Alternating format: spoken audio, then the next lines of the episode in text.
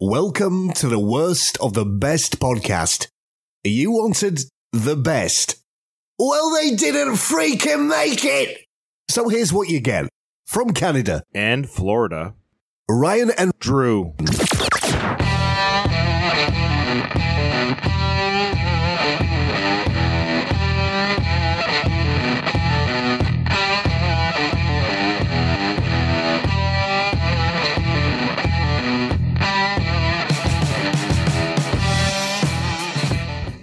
Welcome to the worst of the best podcast. I'm your host, Ryan, and with me today we have a special returning guest host, Drew. Drew was my interim guest host when I was between brothers. Did you ever watch Johnny Carson? He was like my Joan Collins. You know, Joan Collins was a great guest host for Johnny Carson.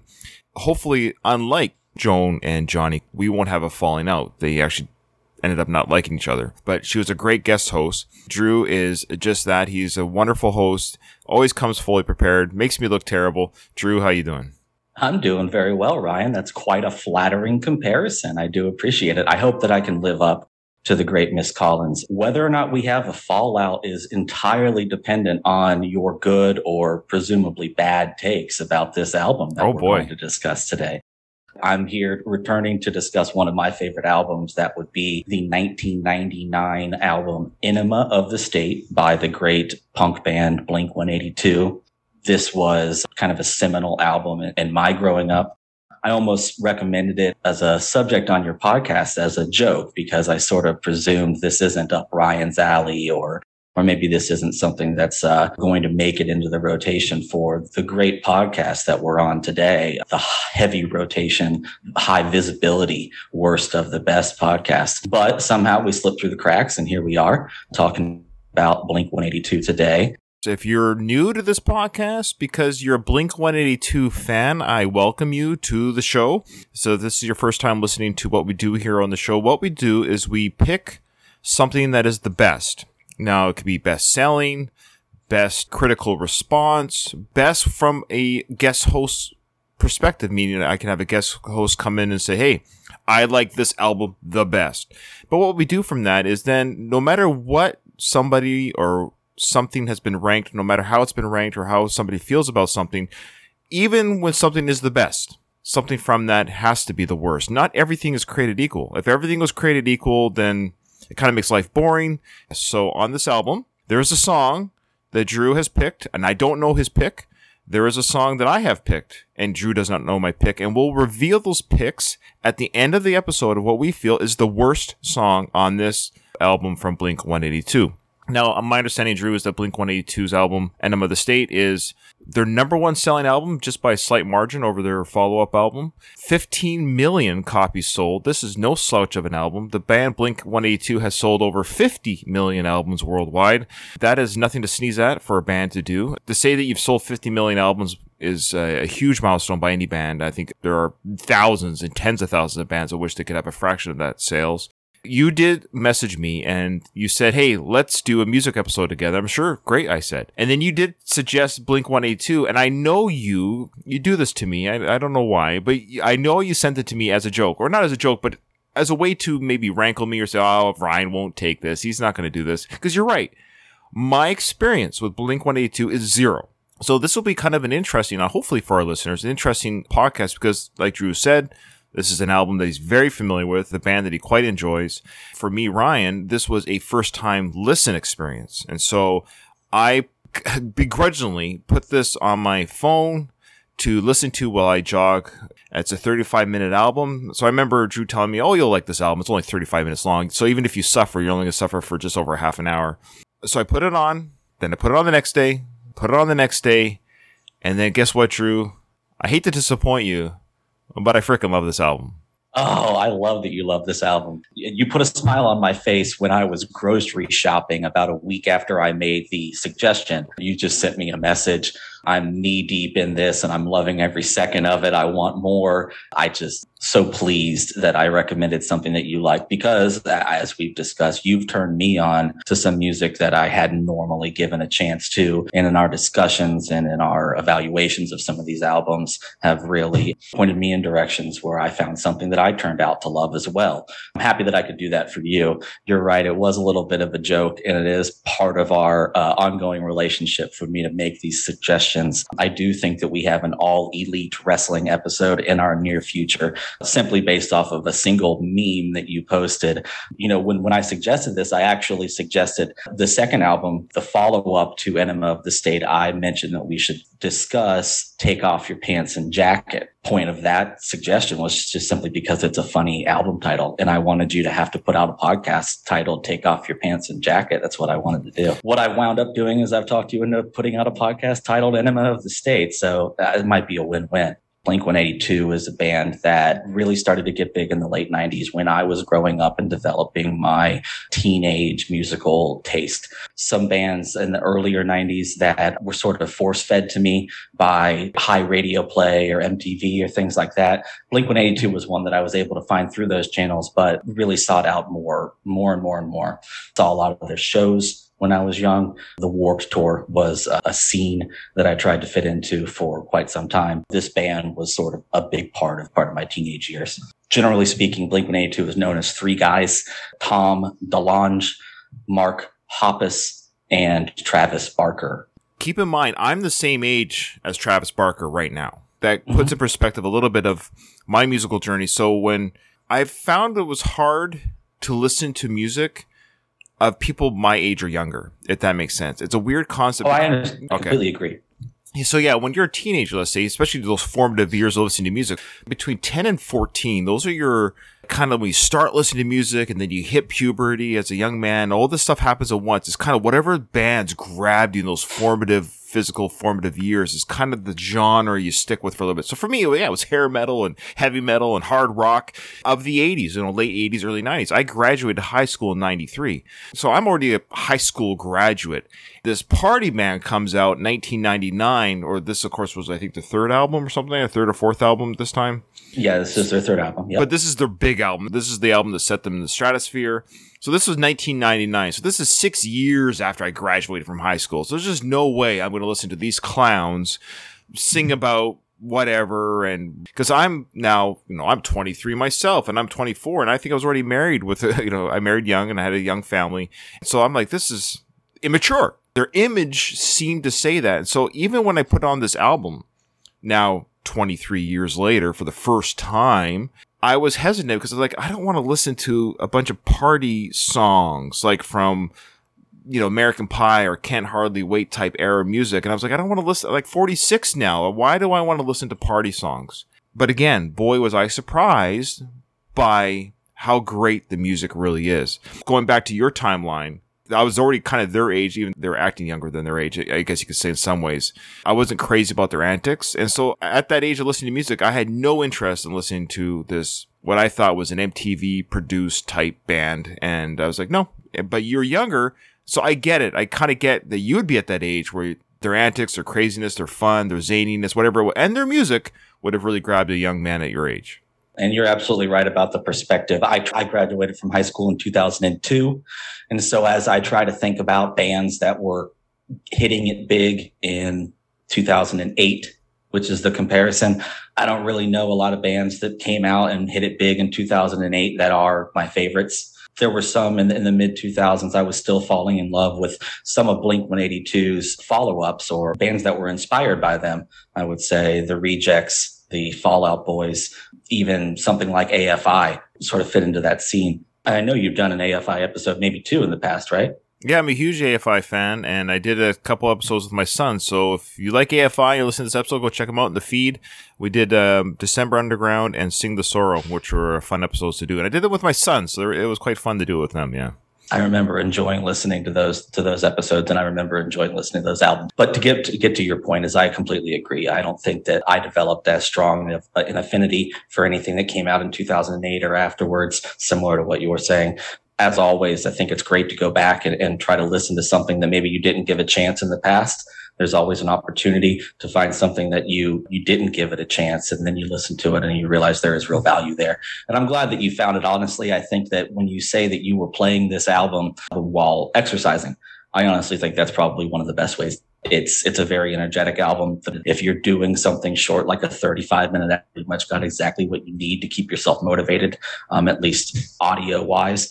I really don't do much exercising without music. So I think that it's a valuable thing. I think the smart thing that you did to try to introduce yourself to an album like this, doing something like that. The band is a three member band. The lineup has changed over time. For the purposes of this album, the band is on lead guitar and vocals, Tom DeLonge on bass guitar and also doing vocals is Mark Hoppus. On drums and percussion is Travis Barker. The band itself was formed outside of San Diego in 1992. At the time, they had a different drummer. His name was Scott Raynor. The original three members all went to high school together. They were trying to break out on what was then considered the Southern California suburban skate punk scene. Tom, in later interviews, has said that he was trying to channel a punk band called The Descendents. That band was formed in 1977 in Manhattan Beach, California.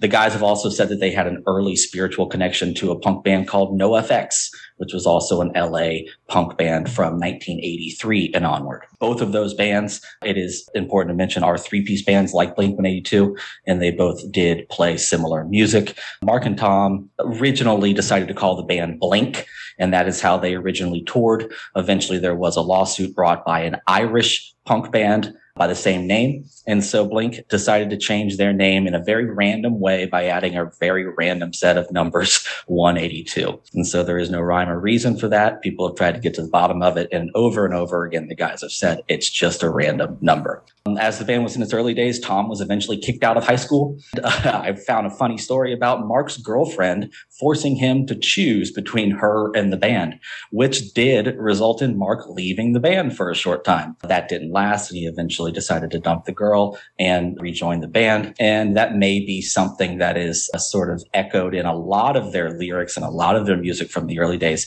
is these decisions of the boys, for lack of a better term, choose bros before hoes. They like to hang out with their guys and they like to continue to be sort of immature and infant, infantile and they make their uh, potty humor jokes and they talk about how uh, they don't understand girls or girls are difficult or something of that nature. The band uh, sort of started to hit a big on the Warped Tour in 1996 and they were a part of later iterations of that tour. Ryan, I, I, have you ever been to a Warp Tour? No. Again, that would have been that genre and timeline where I was going to Ozzfest. Ozzfest, very good. That was my kind of genre, that type of stuff. So yeah, the Warp Tour was the younger crowd, and it wasn't it wasn't me. I didn't relate to any of the bands that toured there at all. Did Ozzfest offer the opportunity to get a tattoo while watching your favorite punk band? I believe so. I believe they probably okay. did, but you I never got any tattoos. Fair enough. No, neither did I. Not at the Warped Tour, at least. The band, before releasing Enema of the State, the band released two albums, as I think we mentioned. The first one was called Cheshire Cat. The second one was called Dude Ranch. Dude Ranch was actually pretty successful, had a, a, hit single called Damn It. Similarly, sophomorish humor and this sort of kind of middle school antics uh, echoed in, in that song. But the album did go gold in 1998. The original drummer Scott was removed from the band midway through a tour in 1998 due to heavy alcohol use. And he was immediately re- replaced by Travis, who was thrown to the wolves. He was given about 45 minutes before his first show to learn the entire 20 set song list. And he did, and he played it all to perfection. This guy is a certified auteur. Mark and Tom, actually, after playing with Travis for just a few shows, they said that they felt like they had to step their game up, improve their musical performances because Travis was really showing them up. And we see him now. He continues to do amazing things with all sorts of musical projects. And he's engaged to a Kardashian. So, guy's doing all right. Yeah, he has a string of women behind him. It's crazy. Good for him. yep, guy's got game for sure. And he's a big part of this record. Energy that he brings to everything, as as if Mark and Tom didn't do that enough. He just turns the dial up on on every song. And one of the big differences between Enema of the State and the previous two albums was the producer. A guy named Jerry Finn was brought in to do the production on Enema of the State. Of course, the big one for me was that he's worked with AFI and Decemberunderground, but he's also worked earlier. He worked with Green Day, and that definitely plays into some of the sounds we hear on this album. Absolutely. If you ever ask, like, what does Blink 182 sound like, or what other bands does Blink 182 sound like, you can just go to the Jerry Finn sort of uh, coaching tree. He worked with Green Day on their seminal album, Dookie. He became well known for helping punk bands refine their sound, become more polished, and discover the art of the hook the vocal hook that um, Blink 182 does so darn well. He worked with bands like Pennywise and Weezer before he joined up with Blink, and he worked with Blink on, I believe it was a total of three or four albums. So he was with them for quite some time. His career sort of spanned from 1994 with Green Day all the way until AFI, New Found Glory, and The Offspring in the mid 2000s. He unfortunately passed away in 2008 yeah, he left a hell of a legacy for about 14 years before passing away. Enema of the State was released on June 1st of 1999. And to put that in perspective, 1999 was just one of these huge years for music. I mean, you talk about Blink 182 selling 15 million albums. It was released in the same year that Britney Spears released Baby One More Time, oh. which is one of the top 20 best selling albums of all time. It was released in the same year that Eminem released the Slim Shady LP, mm. which sold tremendously well and launched his career. The Backstreet Boys dropped their album Millennium, which broke all of the first week sales records and sold 24 million albums. Wow. Limp Bizkit released Significant Other in the same month as Blink 182's Enema of the State, and that shot them to the top of the chart. And that was one well. of those uh, buyers. I actually bought their album. I will say I bought Limp Bizkit's. They're two big albums. I bought those. I certainly did too and other uh, albums released that year would be Santana's Supernatural and Christina Aguilera's first album. So it was just a huge year for music. All of those albums sold 14, 15 million copies or more. All of those kind of put their artists at the top of the charts at the time. As you stated, I believe In the State was only 35 minutes long, had 12 songs. Most of the songs, as we've talked about, were sort of inspired by adolescent frustration and sexual problems or problems having sex generally. It also focused a lot on trouble with parents. And there's a lot of themes throughout the album where the song didn't need to include like a reference to a mom or a dad, but it does. And it's sort of framed in that way. Once you start to notice the trend, you're like, this is, there's a lot of family issues here. And I believe Take Off Your Pants and Jacket sort of addresses the issues more directly with songs that are directly about divorce and about being a frustrated young man.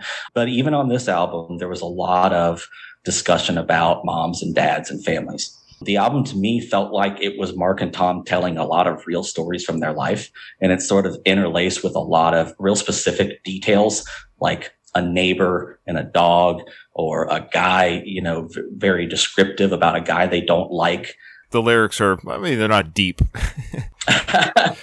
we may play a game later of what was the most problematic line, what age the worse. There's probably some lyrics in there like that. To sort of summarizing this album and its release, it peaked at number nine on the Billboard charts. The later album, Take Off Your Pants and Jacket, would do better in terms of its initial release. But as we've stated, Enema of the State did sell more, if only by sort of a smidge. The first single, What's My Age Again, was released on April 13th in 99. So it sort of came out earlier and fueled some of the success.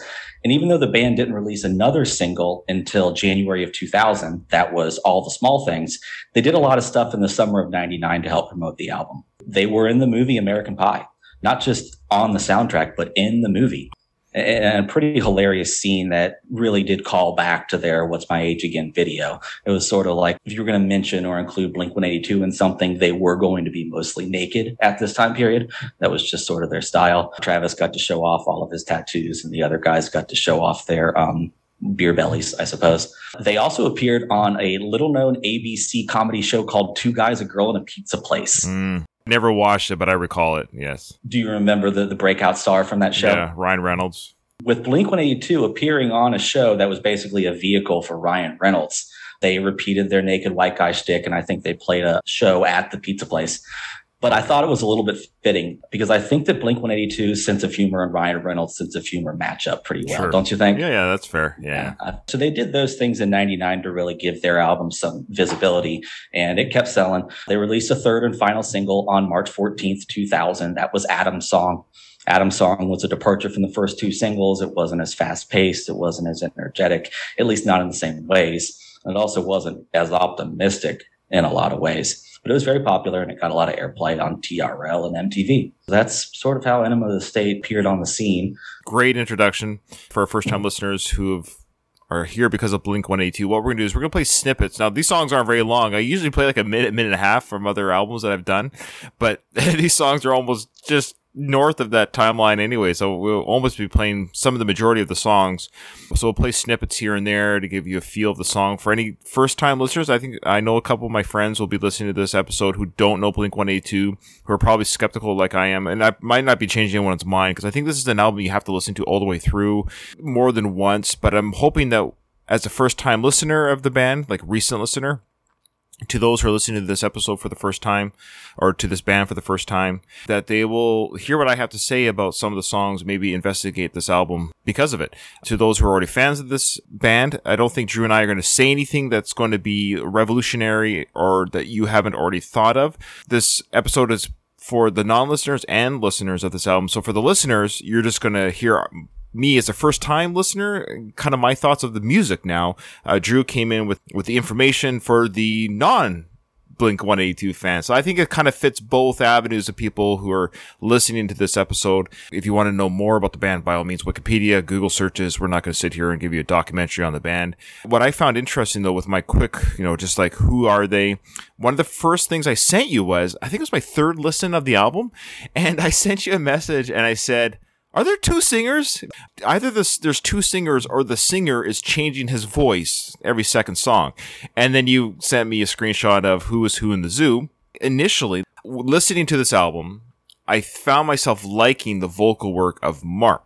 Because Tom, during this recording, he has a more of that nasally young kid sound. He's coming in as like See, I think he's kind of playing a character, a little bit more immature, a little bit more punky, a little bit more childlike, whereas Mark is sort of the more mature, or seems like he's the older brother. So that's kind of the feeling I had as a first time listen. This is the, what I was gleaning from the listen.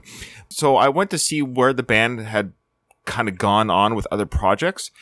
I haven't listened to the follow up album, and I've done that on purpose because I really want to go to the follow up album as you would have, Drew, and other people in the t- in the time of this. I want to listen to it as truly as the follow up to this album. So when we do, we are going to do a part two of Blink 182, and the part two will be their second best selling album. Yeah, it'll be their second best selling album, and of course it'll be a little bit at least of an intro because we already would have discussed Blink 182's formation and everything.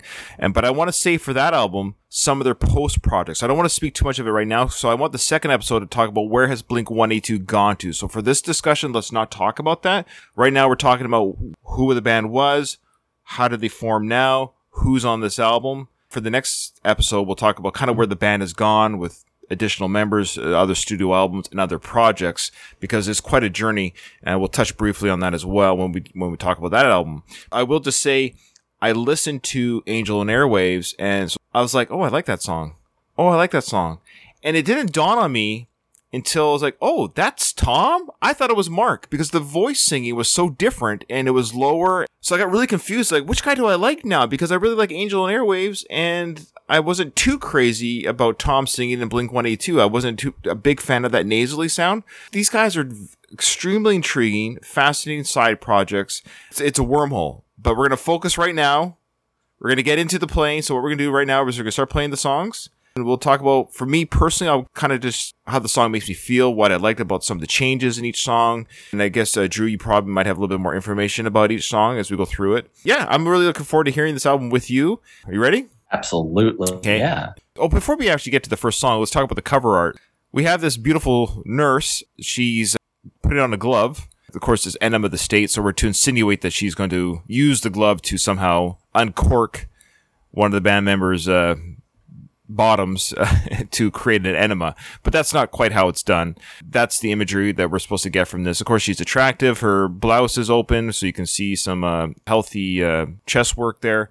And the boys in the band didn't know that she was actually, they just picked models from pictures. Her name is Janine Lindemulder, and she's actually is a an adult film star. They didn't know that at the time there's literally an episode we could do a documentary on this individual. She has had quite a life. She was married, small time marriage to a uh, Jesse James, who ended up marrying Jesse James, that motorcycle guy, left her while she was pregnant to go be with Sandra Bullock. She's had legal issues. Yeah. If you want to see more of her, she's 53 now and she has an OnlyFans site if you want to see her more of her now. So if you want to support her her work, that's uh, again it's Janine Lindemulder. So she's the cover art girl that everyone's very familiar with.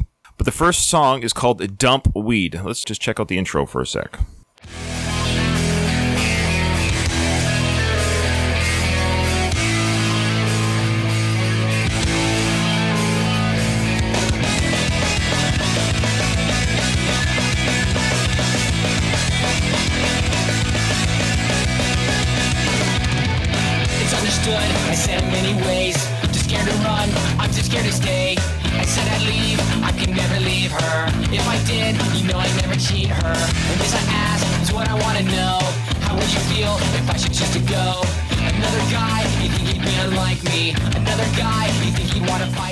That's Tom singing. So that's a little bit of that.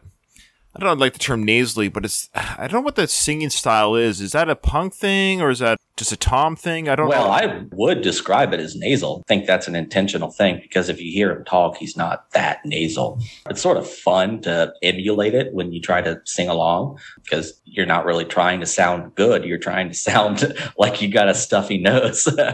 it's kind of interesting the way that he does that. And he does change it a little bit. As you said, in Angels and Airwaves, he sings it sort of different way.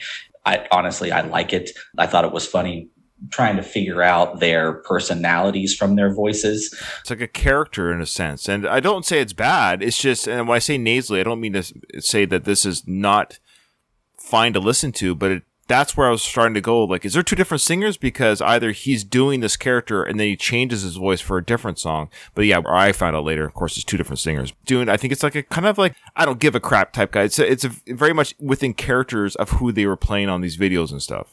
I don't know for whatever reason, the word uh, sort of petulant comes to Oh, mind. sure. Is that sort of the character? I know it's a little bit easy to say that he's playing a character that is a punk.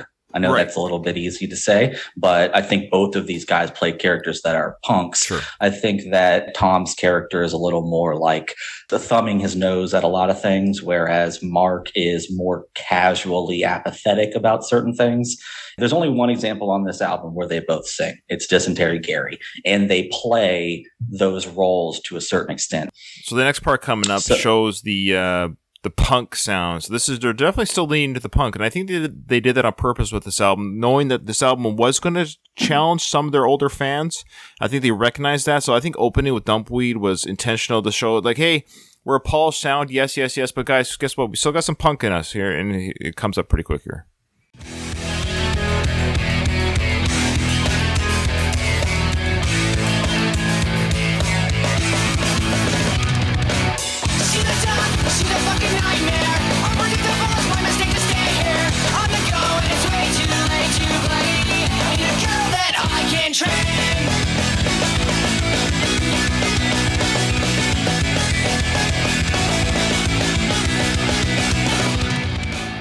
Get Travis's drumming right away. You're talking about that drumming, that lot of rolling going on there, just pounding the skins there. Oh my goodness. He, he's one of the first ones. He's one of the first drummers that I saw that I noticed he never ever has a shirt on. And I know this is sort of typical for a lot of drummers, but man, you just, that thing would melt right off if Travis tried to wear a shirt while he's doing these moves. Really, really love his style. One of my favorite things uh, about their live tours is that they let him do a lot of really, really crazy things, lift the whole kit and sort of fly around the stage lots of fireworks and, and different sorts of um, visual things going on with him, just going wild. They put out a live album between Enema of the State and Take Off Your Pants and Jacket. It's got a lot of the songs from Enema as well as from Cheshire Cat and from Dude Ranch. Their live show is just incredible. And to see Travis go wild with some extended solos is really, really fun. I'll have to check that out on YouTube for sure. Yeah, I haven't seen any of their live stuff, so that would be interesting to see how they do live. If you're interested in their live show, get ready for the toilet humor turned up to 11. That's their performance style. You know, you know, I'm not, I'm not a prude. I love, No. I love toilet jokes and what have you. But it's just funny. I guess in my 20s, maybe I thought I was more mature than I think maybe really was. And now that I'm 46, I realize life is should be a little bit more fun. And so as I've gotten older, I've I'm not as snooty about myself or about what I thought was good or bad. And I can go back and listen to something now that I wouldn't have been able to do in my hoity toity 20s. Well, we know now you're the type of guy that does an hour or so of deep dive internet research into porn actresses that appear on CD covers. I had to make sure I had the right individual. I had to make sure. you did your due diligence. No one can blame you for that. I'm not joining her OnlyFans. I'm telling you that right now. I think she probably has enough content on the internet that you don't have to uh, pay for it. Is there anything else you want to say about Dumpweed itself as a song or the message? Sure. I mean, I always like to talk about the lyrics, and I think this starts us right off with two of our big themes. Big themes in this album would be frustration with women and, you know, controversial or problematic opinions about women and trouble with family and trouble with realizing one's role in the family, feeling whether or not you fit in within your family or whether or not you're living up to your family's expectations. These are all themes throughout the album.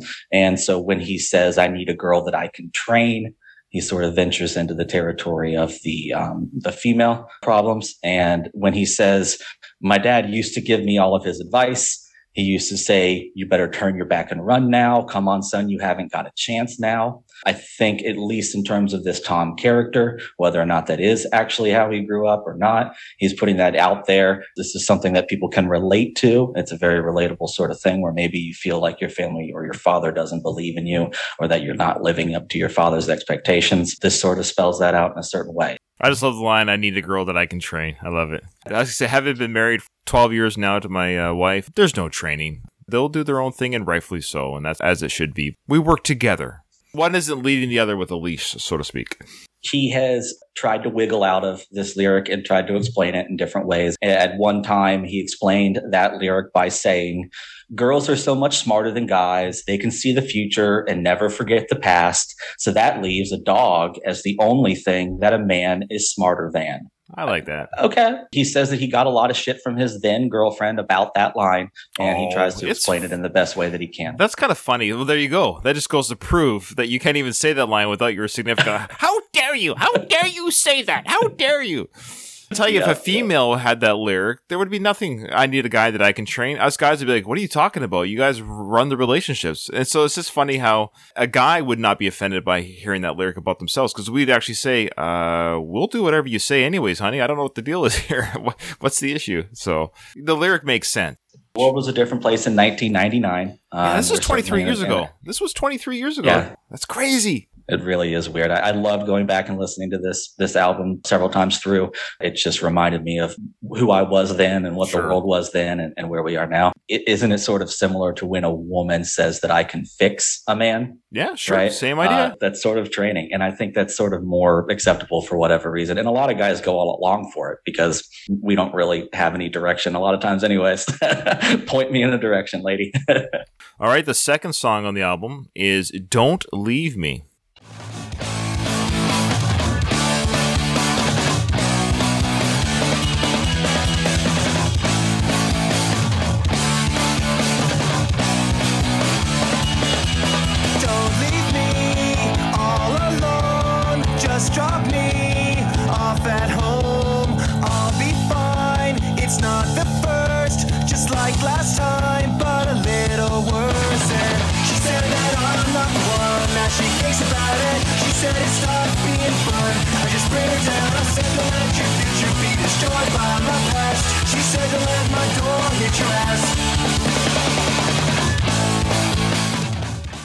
Now we've got Mark singing. So this is where I was like, this sounds really different than the first song. Oh, absolutely. And I, I just love how casual he is. And it's a song about a breakup. It's a song about a breakup that's apparently Mark's fault, but he doesn't really specify why a lot of the time. It's just not living up to his girlfriend's expectations, not being the one that she thinks about anymore. I really love that line. Don't let the door hit your ass. I love that.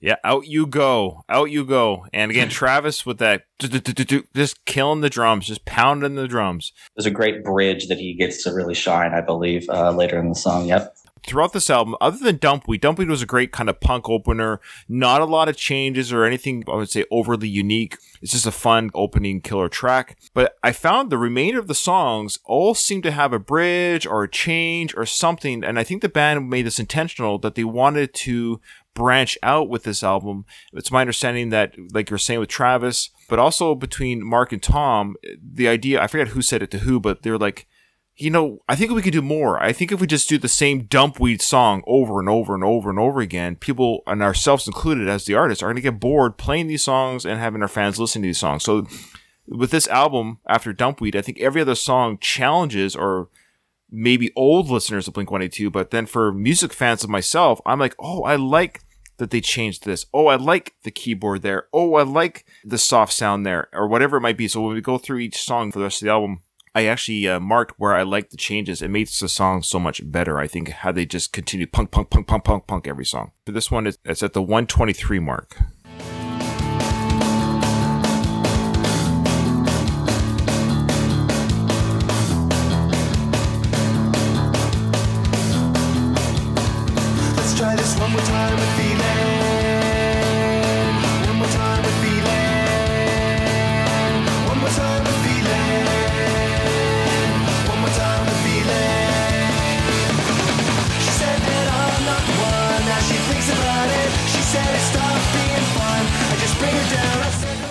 So there you go. I love that the drum, the bass is playing, and then Mark with that nice vocal, and then the overlay of his vocal. It's just that whole. It's just that harmonic. I don't know. That just elevates that song. Had they taken that out and just made that punk sound all the way through, though it would have been fun. I like that change and the build up that comes back in. The chorus kicks in again.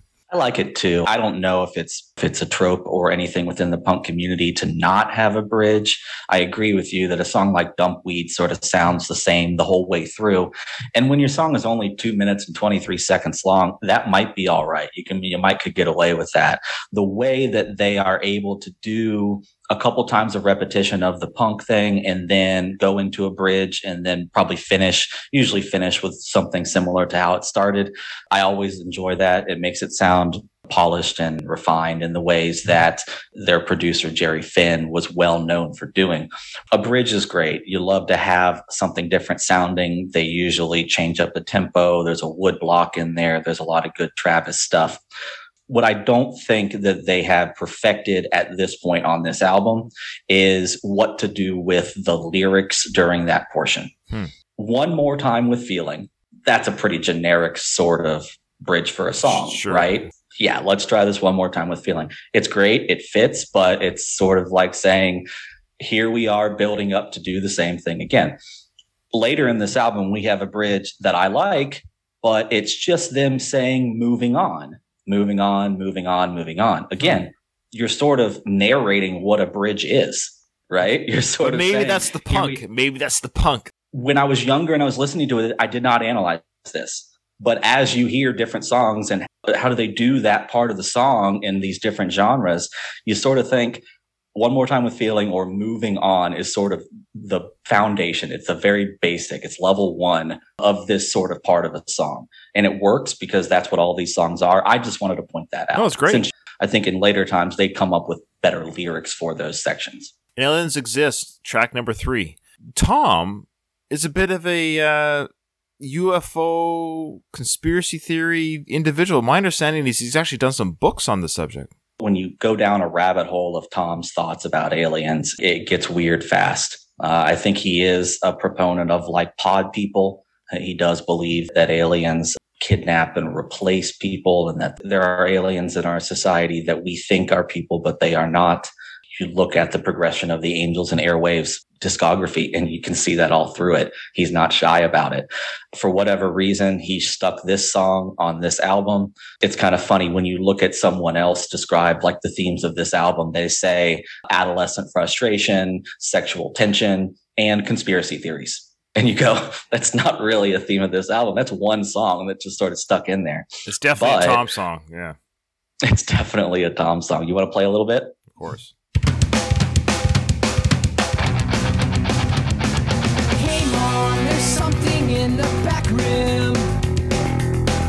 It's not the creatures from above. You used to read me stories as if my dreams were boring.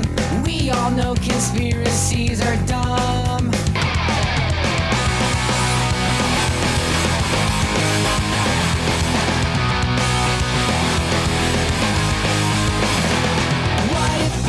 Great guitar work there. I love the old uh, kind of cliche, but I love the cliche of that sound that when you slide your hand on the frets. I don't know how to describe it, but that guitar is about to kick in, so they like the ramp up sound of the guitar, and then they kick in with the chords.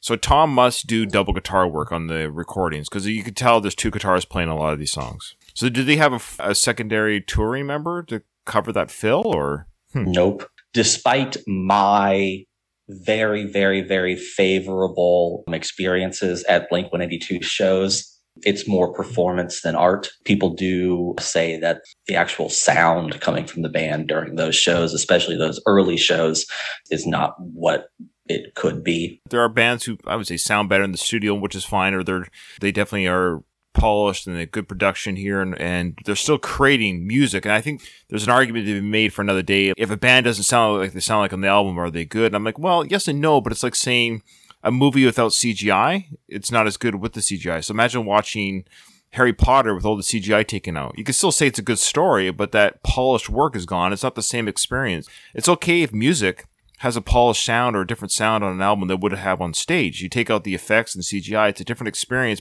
They might recognize that. And so on stage, they're more about the performance and the art, the antics, or fun with the crowd, or whatever you want to say. And they're like, yeah, we don't have the same keyboards or whatever it might be, but we're still having fun on stage. That's fair. As long as they embrace that, I guess. Green Day does that. They actually add a keyboardist and they add a second guitarist that tours with the band to fill in those gaps that the album has. So they definitely recognize it, but then they accommodate it on stage. I was just curious if Blink did that, and I don't know if they do that now, maybe. Uh, last I saw them was with their comeback in 2008, and they were still a three piece then. Okay. All right. The next part of the song that I really like is at the two minute mark. Yeah, pretty much this until the end of the song.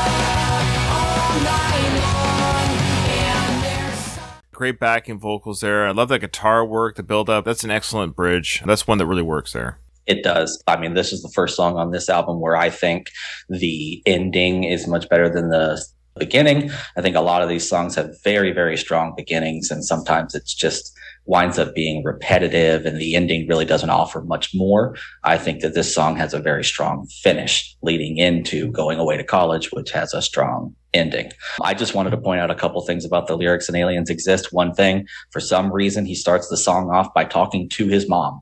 Mm-hmm. The song did not need to be a song involving a mother, but it does. Doesn't he say that it's his mom that told him stories? Maybe his mom instilled the conspiracies into him. She used to tell me stories as if my dreams were boring. So yeah, absolutely. Maybe that's the source of all of this. There's also the where he says he's not like you guys. More feelings of kind of separation from his society, separation from his family, feeling different. Really great themes for a punk song. Awesome. The fourth track on the album, which is called "Going Away to College," it kind of explains explains what the theme might be about this song.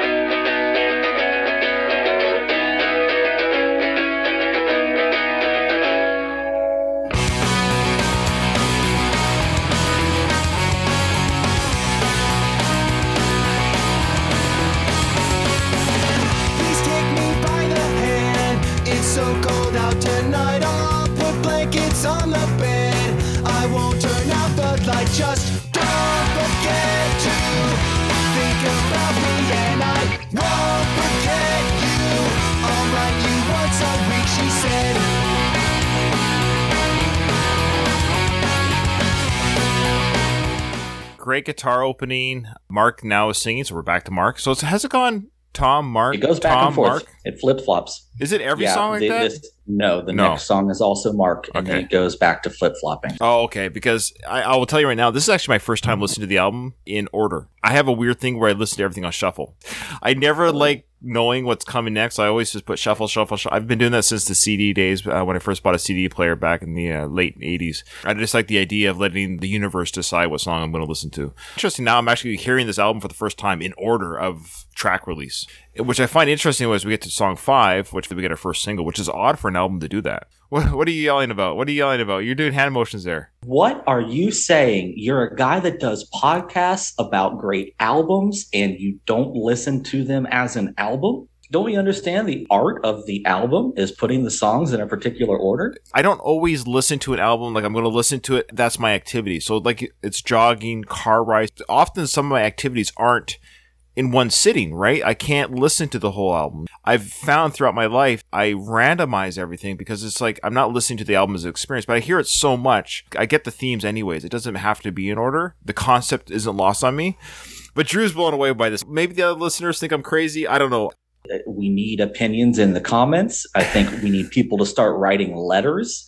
I think there should be a campaign to get Ryan to listen to albums as they were in- intended to be heard. Yes, especially older ones. You know, new albums don't follow these rules, and new albums don't really care because they're built for the shuffle age.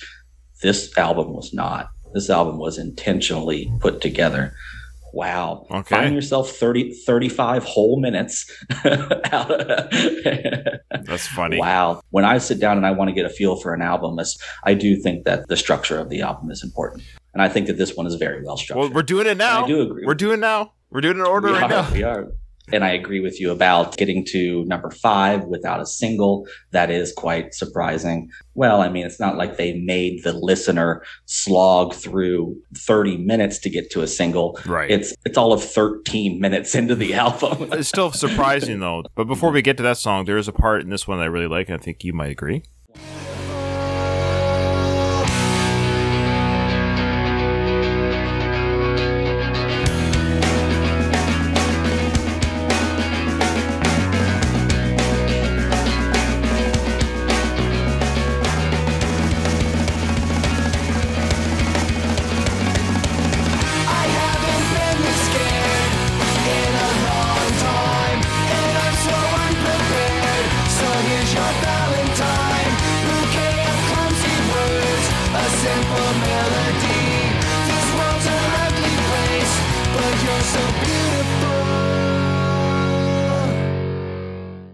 Ending to that song. I love that reinvestigation of the uh, beginning guitar licks to reintroduce at the end.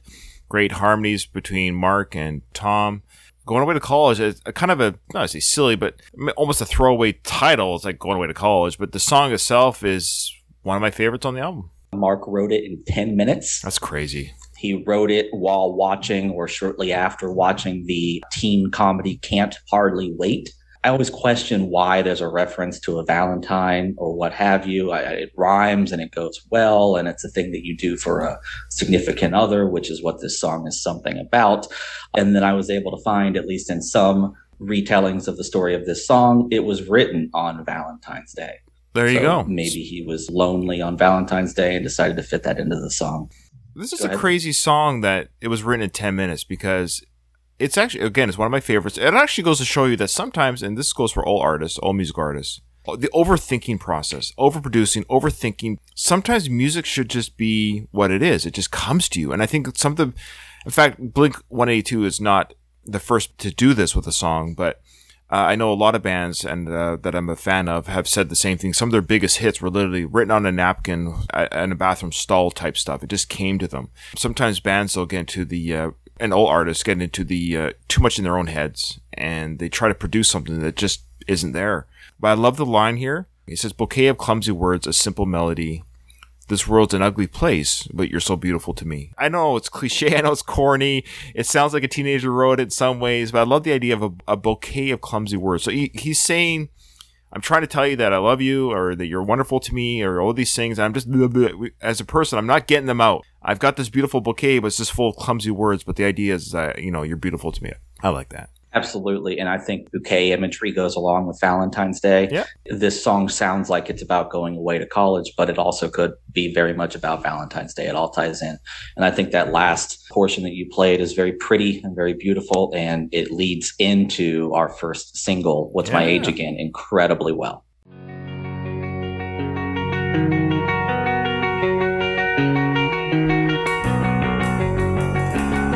It's Mark again. Yeah, this is our back to back I Mark took her songs. out. It was a Friday night. I woke alone to get the feeling right. We started making out, and she took off my pants. But then I turned on the TV, and that's about the time she walked away from me. Nobody likes you when you're 23, and I still more abuse my TV shows. What the hell is ADD? My friends say I should act my age. What's my age again? What's my age again?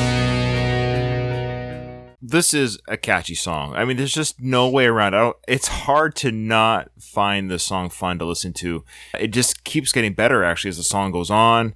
It's a single for a well-deserved reason. The producers of the album or the record companies like, dudes, you want to um, hit the stratosphere. You want to get new fans. You want to upset maybe your old fans, whatever it is. Put this one out, and I think it did all that. What do you think? Oh my! eh, The song is pretty, despite being sophomoric and despite having what everyone knows. I don't think that I don't. I, I can't imagine a person that hears this song. I just don't even know what it would be like to not associate this song with the music video, and to not associate this song with That's you know, me. goofballs. I- you, you've never seen this video. No, I didn't see the video until after. I think I kind of maybe heard the song. Keep in mind, I didn't listen to the radio. So the, back in the twenty when I was in my twenties, I wasn't listening to radio Mm-hmm. anymore. I wasn't watching Much Music, or that's Canadian MTV. I wasn't watching. There was no YouTube at the time, so I wasn't. If it wasn't a band I listened to, I didn't listen to it. I think I knew the chorus. It sounded sort of familiar, but I certainly have never listened to the song before. Then I went after listening to this album like a hundred times. I then th- said, "Oh, I better go watch the videos." so I saw this video. I'm like, "Oh my gosh, they're running around naked." I've never seen it before. And I guess I'm one of the few that have it Well- because there's like 150 million views on YouTube for all these songs. I never knew their passion for nudity uh, was quite prevalent in these days. So they'd like to uh, record nude as well. They, yeah, it's fun. It was a full blown gimmick, man. it was a full blown gimmick. This video was heavily, heavily featured on Total Request Live, which just being in the age that I was and part of the community that I was, you really didn't miss an episode, quite honestly. Mixing Blink 182 in with the Britney Spears, the Backstreet Boys, the the type of programming that was on that show, and appealing them to that audience was just so incredible for their popularity. It just skyrocketed. So this this song was released in April. It really fueled the early success of the album, and they continued on doing the naked thing, you know, for pretty much the duration of this album. And then, you know, later albums, they were still talking about taking clothes off and titling their albums that way. They benefited from a time, actually, I was saying before YouTube. In a sense, if you think about it, mm-hmm. because YouTube didn't exist, the only way to hear the song or see the video in conjunction with the song was to watch it on your MTVs or your Total Request or whatever those shows were. Like, you couldn't just stream it to your home computer. So it, it kind of builds that uh, mythos that you, you can't do, no band can do that anymore. So I think Blink 182 really lucked out. Well, look, let's be honest, fame and luck go hand in hand. They Yeah. they kind of hit it at the right time with that right age groups with no internet or no YouTube at the time. They just became their own characters and were popular because of it. Whereas today you're just, you're so diluted now with YouTube videos and the mystique of celebrity's gone because of social media, Instagram accounts, Twitter, constant stuff on YouTube. It used to be that I could only see my bands if they happened to be interviewed on Much Music or MTV, or I could only see my favorite actor if they're interviewed on Johnny Carson or something like that. But now it's like, oh, they've got a Twitter account or they got an Instagram. I've seen I've seen too much of them now. The mystique is gone. You're absolutely right. I have no idea what a song like this or a band like this would look like if it was trying to make it big in 2022. I think it would be a totally different thing. But I hear this song and I immediately have this imagery of, of this very goofy. It makes me feel like it's a very goofy song because of the imagery that's associated with it. I don't know. When you hear this before you saw the video, did you feel like uh, this is just a real goofy comedy song? Yeah, I wouldn't say I was disappointed by that because I knew a little bit about the band being, I would say immature, but I, if you were to ask me before listening to this album, is Blink 182 a mature or immature band? I would say, well, they're immature, meaning like I think I got the sense they were goofy from what I knew about them, but not ever listening to them. So maybe my, you know, 23 years ago, maybe I did see an image from the video, but it has been 23, which, you know, two decades later, I didn't remember the video. I think I like the song better without the video. So I don't need the video to enjoy the song. I would rather just listen to the song. It's that I feel like it's more mature than the video is. And so I like that aspect of it the song starts off and for the main portion of it the driving force is the bass doing those very high notes it's a big departure i mean it happens at different times during the song but it's not usually the focus like it is here i think that gives this song just a totally different feel i wish that I could go back and hear this song and not have an idea of what the video was or what it would be, sort of develop an idea of what the song is without that. Unfortunately, I, I can't unwatch these things. I think a lot of the lyrics are pretty funny too. So I think you get an idea, or at least they're attempting to be funny.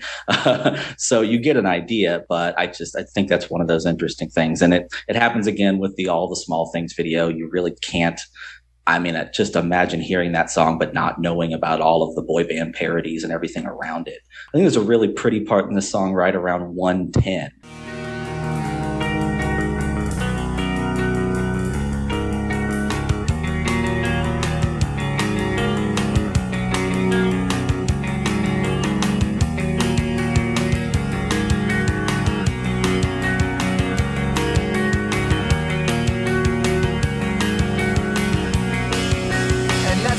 Time she walked away from me. Nobody likes you when you're 23. And you still act like you're in freshman year. What the hell is wrong with me? My friends say I should act my age. That's about the time that she broke up with me. No one should take themselves so seriously. With many years ahead to fall in line. Why would you wish that Great hook. What a great, that's a great chorus. Boy, they knew what they're doing making that chorus. Another song about being immature, and another song about that having negative repercussions for your love life. You know, just double down on that. Dysentery Gary. what a great Love it. title. Love it.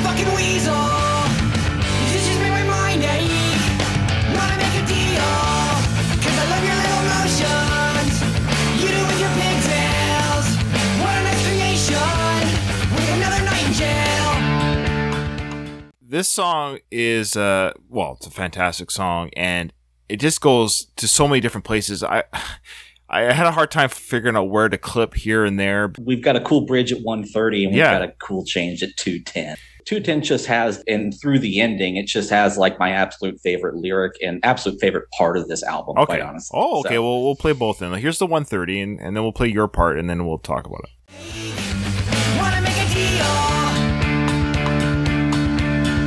i love how yeah this is where mark comes in. Yeah, this is my Ease away the palms and the pain. The girl just together makes you wanna kick and scream all along. Wishing she would stay. Fuck the guy that took her ran away. He's a player, diarrhea giver, trying to grow hair first listening to Slayer. I would to find a Friday night, hanging out with mom and trying on his first time. i love that they did this and i'm mad they didn't do it again can you give me a spoiler do they investigate this again in the next album where they alternate lyrics in the same song because i wish they that the interplay between mark's They do. Okay, They do. because Yeah. this is the only time they do that on this album. Am I right? Yeah, and honestly, I get these things mixed up when I was giving you the breakdown of who sings what. I almost missed just this little part where Mark and Tom are singing back to each other. I love like it. I said, sort of demonstrating similar personalities but slight differences especially because mark comes in and he's a little bit calmer and then immediately tom starts yelling again I love it, and that's what I was like. Oh, I love just- it i absolutely yeah, love it Yeah. it's probably my one of my favorite parts on the album too. That bridge change gets quiet.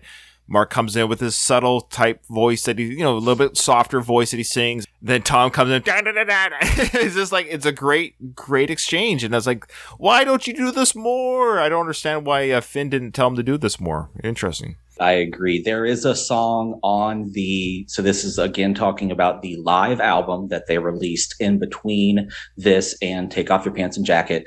That album is called The Mark, Tom, and Travis Show. It features one non live song. That song is called Man Overboard. Man Overboard is almost like a bonus to Enema of the State, but it was put on that live album. They made a, a, video for it. It was a single. That one does have, I believe, at least a little bit of Mark and Tom back and forth. And then I'm almost positive they do it again. It's such a good gimmick. It's, it's so fun to have them both singing different perspectives or in this almost arguing with each other. And I just love that even though we say that Mark comes in as like a calmer, cooler head, he still has the line fuck that guy you know? He's still he's still very aggressive about it and he's obviously this is a song about a guy that they don't like guy that stole their girlfriend or you know stole the girl that wanted to be their girlfriend all of this slander about this. An- another line about girls being a drag another line about potty humor is pretty much the best way to explain this scatological humor, I guess, is the whole purpose of this song. Then my very, very well, there's a line about listening to Slayer. Ryan, were you ever a Slayer guy? No, I've seen them live. Because they were at one of the Ozzfests I went to, but I'm not a fan. I get their place in as much as I'm a metal fan and a heavy metal fan. They're just a band I never quite got behind, but I get their place though as part of the big four, as they say. Yeah.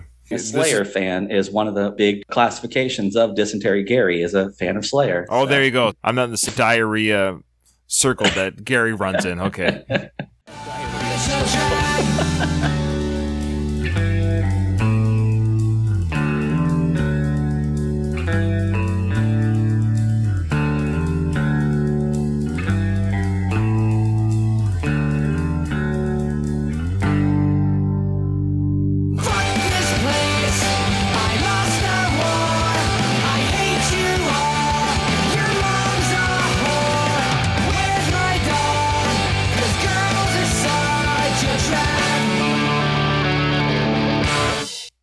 Very angry ending, eh? Well, I was saying that's my favorite part of the album because it devolves into absolute randomness, doesn't it?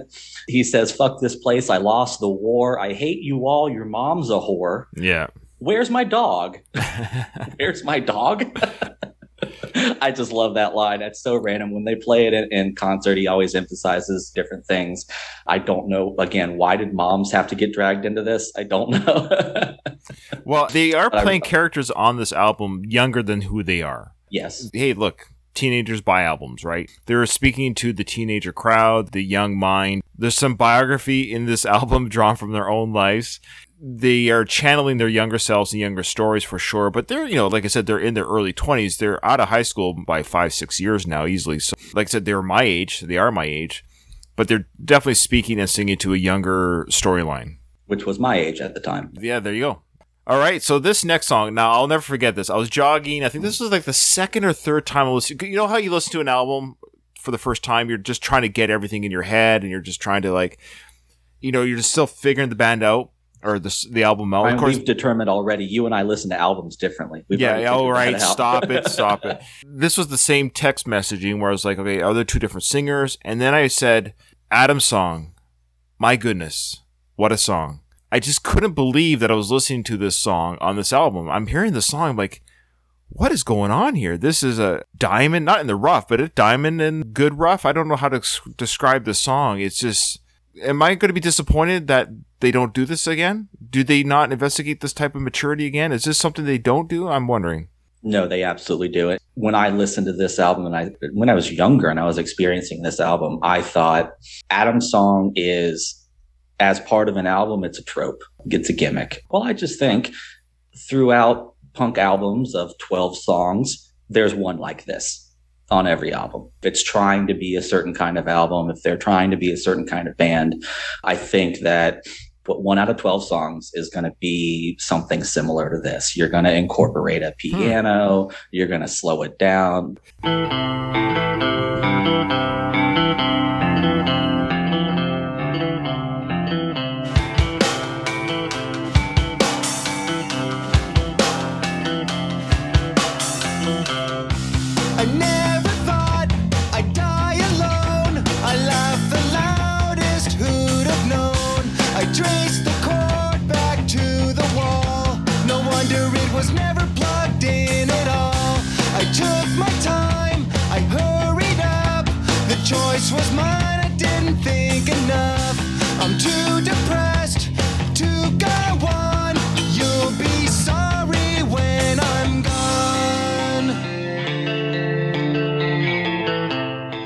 I just freaking love this song. There's something about it that the message, the loneliness, and I went to YouTube to watch the video, of course. Hundreds of millions of views, rightfully so. People were saying in the comments they cry when they listen to it. It's gotten them out of hard times. It, this song has actually saved people's lives, young teenagers' lives who are feeling suicidal. Pretty amazing when a song can do that. Well, on the other hand, quite famously, this song, right around the time that it was released as a single, caught some negative publicity Oh. because one of the survivors of the Columbine high school shooting later committed suicide, and they were known to have been listening to Adam's song on repeat when they did so. Maybe Oh. they found the body while the song was still playing on repeat. Does it cast a bad light on Blink 182? No, does it, not at what, all. What does it say? I don't think so. no, because I, really would I would don't. argue she still found comfort in the song. The song didn't make her commit suicide. Who knows? Maybe it made her stay alive longer. Her being a survivor of a horrible incident, that is what caused her to be suicidal, not the song. The fact that she was a survivor of a horrific, horrific killing. That's going to give post traumatic to anybody. The song did not kill her. It might even provided her comfort. She found solace in it. And uh, unfortunately, the poor young lady couldn't take it anymore. That's very sad to hear. Yeah. So you feel like overall Adam's song serves a beneficial purpose for people that may be struggling with depression or mental illness. It's hard to say. I mean, that's a touchy subject. I can't get into the minds of everyone that's, you know, has a mental health issue. I mean, I've certainly throughout my life, like every other human, I've felt depression, anxiety. So for me, when I hear this song, as somebody who does suffer from mild anxiety in general daily, this song makes me feel more hopeful and it makes me feel happier or it makes me feel like I'm not alone and that other people can struggle. I like it when he talks about spilling the apple juice in the hallway as a young child is saying, and let mother know it's not her fault. Uh, the way I look at that line is, I'm sure it's been read a million ways, but the way I look at that line when I heard it was, as a young child and being a father myself, you know, kids can make little silly mistakes, and we as parents can overreact. We can be like, ah, yeah, ah, yeah, spilled apple juice in the hallway, and we can, as a parent, could be overreactive, and it can hurt our child, not necessarily physically, but just what's really a small thing, and then we overreact. It can be really impactful on the child. And now this guy who's now an adult who's feeling suicidal, maybe say, tell mom it's not her fault. So even though my mother or my father were angry or whatever, let them know that it's not their fault. The reason why I'm in this state it's just a whole myriad of reasons why I'm suffering from mental health. I think it's good because it could also be good for the people that maybe blame themselves for their child's mental health state. That sometimes we just are the way we are through DNA. A lot of different things I think this song provides. I think that's what makes a good song a good song. Is the messages, the thought process, or the uh, discussion topics. I agree. I agree. I think there is a very strong point to be made there about exactly what you said. I ask myself a lot of times, why does any song sort of speak in general terms, but then also speak in very specific terms? Why does it change from the world is wide, too late to try, these general sort of things, and then talk about a specific instance of, of a specific kind of juice? And I think that is speaking to what you were talking about. This person, Adam, Sure. is a person that feels very unaccomplished that feels like despite what he does he doesn't succeed. He doesn't reach the expectations you know of other people around him. People won't care if he's around. He doesn't feel noticed or accomplished in that way. And so this apple juice is like he's making a big deal out of it when it is a small thing. It's just like one of those straw that broke the camel's back kind of things where he already says that he never conquers. He barely comes. You know he doesn't feel alive. And also he spilled a cup of juice, right? So that's the cherry on top of this guy's bad day. It's a song about a guy that wants to hang out in his room alone. It has one part of the song where it's not talking about being alone in your room. It's the line that says, when I can't wait to get outside. Musically, I think they do a very interesting thing. And if you listen to it, there is a bit of a crescendo in the middle of the word outside. In the middle of that word, the music gets louder and more energetic. And I think that that is supposed to be a level of optimism for the song. If your body gets energetic, you get this extra, extra sound in your ears when you're listening to it. And it's as he's talking about breaking out of his shell, leaving his room, going outside, being a part of this society that he doesn't feel like he fits into. And they musically make that an important word by adding what they do to it.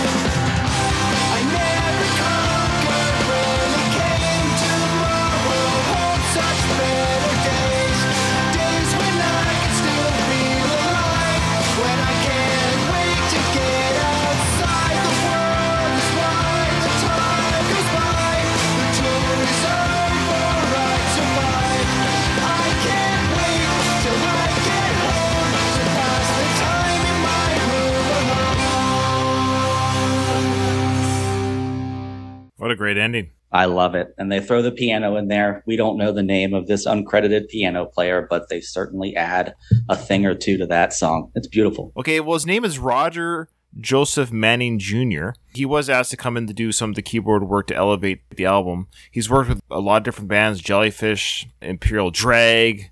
He's an accomplished keyboardist in, his own right. He added keyboards. You can hear it a little bit on other songs, definitely on Adam's songs where it's prominent, but he actually adds it on all the small things. But he does it on uh, What's My Age Again and Wendy Clear and Anthem. So there's a keyboard work throughout the album. And again, this was a Finn idea saying, let's do this. And of course, the band guys were a little bit nervous, but they agreed when they heard it and said, hey, this sounds good. Keyboards fill in some gaps that other instruments just can't do. And the piano is a beautiful instrument. This album was criticized by previous Blink 182 fans of being sellout. The term sellout is a weird concept to me. It's like we've improved our sound and more people like it. Does that sell them out? I don't know. If your song sound improves, it sounds better, and your music is better, and more people like better, why is that selling out? It occurs to me that a band is sold out when they have made musical decisions that don't necessarily improve the sound, but point it in a different direction. When a band goes pop and all of a sudden their stuff sounds like garbage, Sure. that's selling out. but I'd but argue it- this when- album doesn't sound like garbage, though. That's the difference for me. Absolutely. Yeah. That is the argument. There are two ways to become mega famous, I think, at least. One of them is by sticking to your your sound and, and improving it so that people like you. And the other way is giving up on your sound and just doing something that you already know that people like. Okay, fair enough. Okay, Right. it's a good way of So we it. have the in Blink 182 sense, people that follow the band, people that know Blink 182. No band that I know has ever been so excited to sell out than Blink 182. Blink 182 was thrilled to do it. They were thrilled for you to say that they did it. They were thrilled, you know, to be labeled like that. Because guess what? They sold 30 million albums over the course of two years. yeah, Too they're laughing their way to the bank. They're fine. Exactly. Exactly. And I don't mean that as a like money is the uh, king all. I'm just saying it's kind of like you'll say put money where your mouth is. Well, they did. They put money where their career is, and they've and they've done a lot of other side projects and other stuff that aren't as popular. So if you want to follow their other artistic endeavors as a non-sellouts and listen to their other stuff, that would be my argument. Is you can listen to their other stuff that isn't as popular, so to speak. That was actually the third single, Adam's song, and right afterwards we get the second single from the album, All the Small Things believe me, I've heard this song before, but I've never listened to it before. There's a difference. I'm aware this song exists. I know the hook, but here we go. All the small things.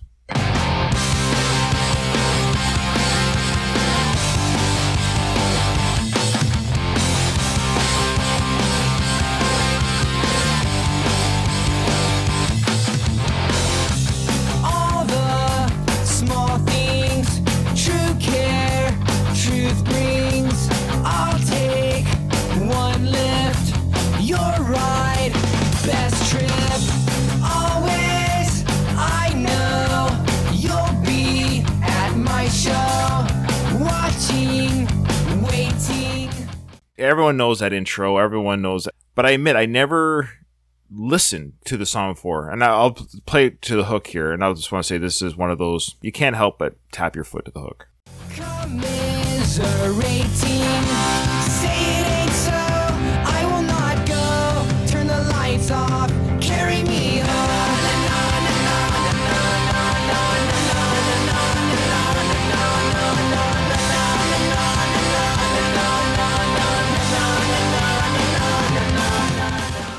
so I love how they do the na na na sound. I, I don't know why, but I love that that's done. It's uh, it's probably not very. Uh, maybe it is punk. I don't know. I know punk does a lot of back uh, what they call gangcore singing, and they certainly do a lot of backing vocals. Tom specifically said that he wanted to include the na na na's as an ode to the Ramones. He certainly described this song as a Ramone style song. They also described it as really catchy and basic, but it was a huge damn hit. Huge damn hit.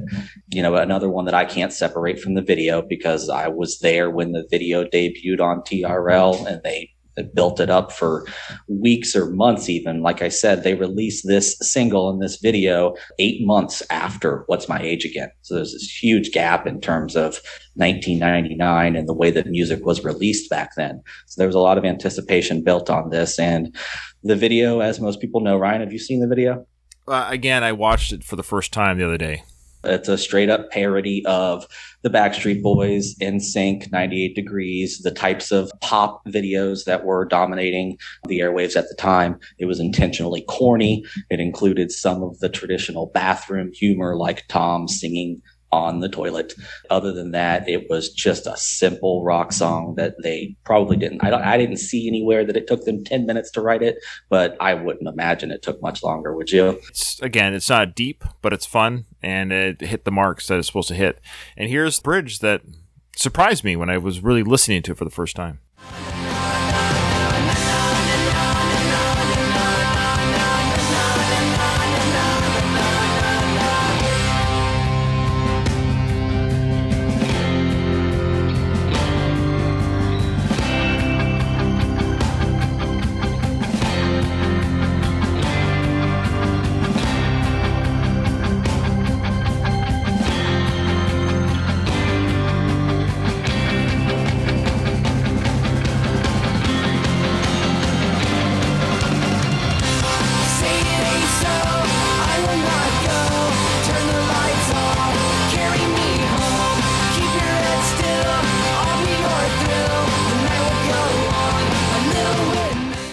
You definitely hear the keyboards there. You hear the piano and some of the uh, keyboard effects behind that bridge, which really elevates elevates that bridge, quite frankly. And it surprised me. Like I said, I thought uh, I would say yes, I've heard this song before, but I've never listened to it before till my listening through of this album. And uh, that bridge really elevates the song. It's like, oh, that's a really cool build up and the drum play. And don't be fooled by again to my dear listeners who are on this journey with me for the first time with this album who aren't blink 182 fans don't let the popularity of an album you maybe some of the simplicity of some of it discourage you from enjoying something that could be a fun listen as someone who knows very, very good guitar work much better than me, is there anything that's subtly complicated or sophisticated about the work on this song that you sort of think it's, oh, it's a traditional pop and it's very, but, you know, if you actually deep dive into it, is there anything significant or interesting there?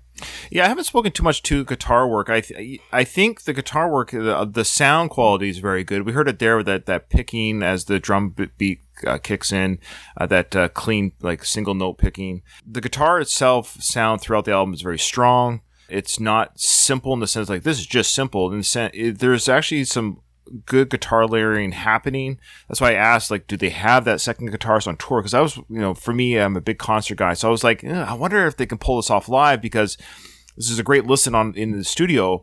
But we got more than one guitar playing through every song. Like it's pretty, it's pretty obvious to me as a an ear for guitar. I was like, oh, this more than one guitar playing, which really fills in or gives it that crunchier and heavier sound on some of these songs. So I would say I'm disappointed that they don't, but it'd be interest, interesting to see how they pull it off with just one guitar during some of these parts. But the guitar work's fun and it's good. Uh, I would say obviously the highlight or maybe the star of this album in many ways is uh, Travis on on the back end elevating the band in general, as the band members have said that Travis did. The just uh, pounding rhythms, great bass playing. These three guys, they're for young, they're young. They're in their early twenties and they're really uh, they're really smashing the the hits here. I'm not gonna lie to you. I'm impressed. I'm impressed that these young kids are doing it. I mean, when I was 23, I would not have given the album credit that I'm giving it now had I d- listened to this 23 years ago. Very good. I always like to hear your insight. You know, I hear things and I know that you hear different things uh, based off your experience.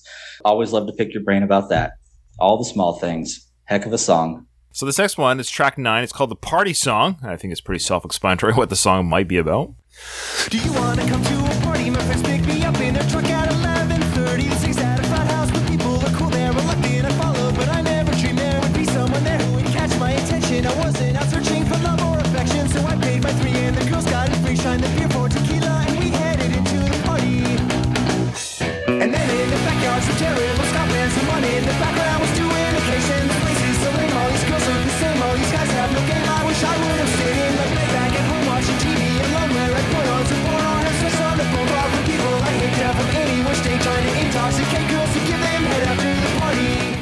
So this kind of draws back to the first song in some ways. I think the you know we had these seven other songs have occurred since the opening track where we're getting different bridges and different hooks and all this stuff. And This is a I'd almost say like oh yeah yeah we'll just throw you another punk song. And this song kind of just comes in and it says, we're not going to give you any of that stuff that we kind of gave you before.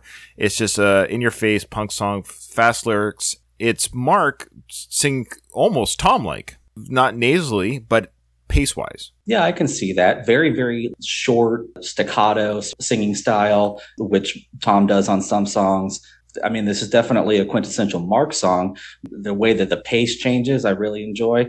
You've got it queued up at about 38. I love this part. Okay. I love the way that he sort of goes into more, you know, he starts off talking and this is almost more singing. So we'll see it. And then I saw her standing there with green eyes and long blonde hair. She wasn't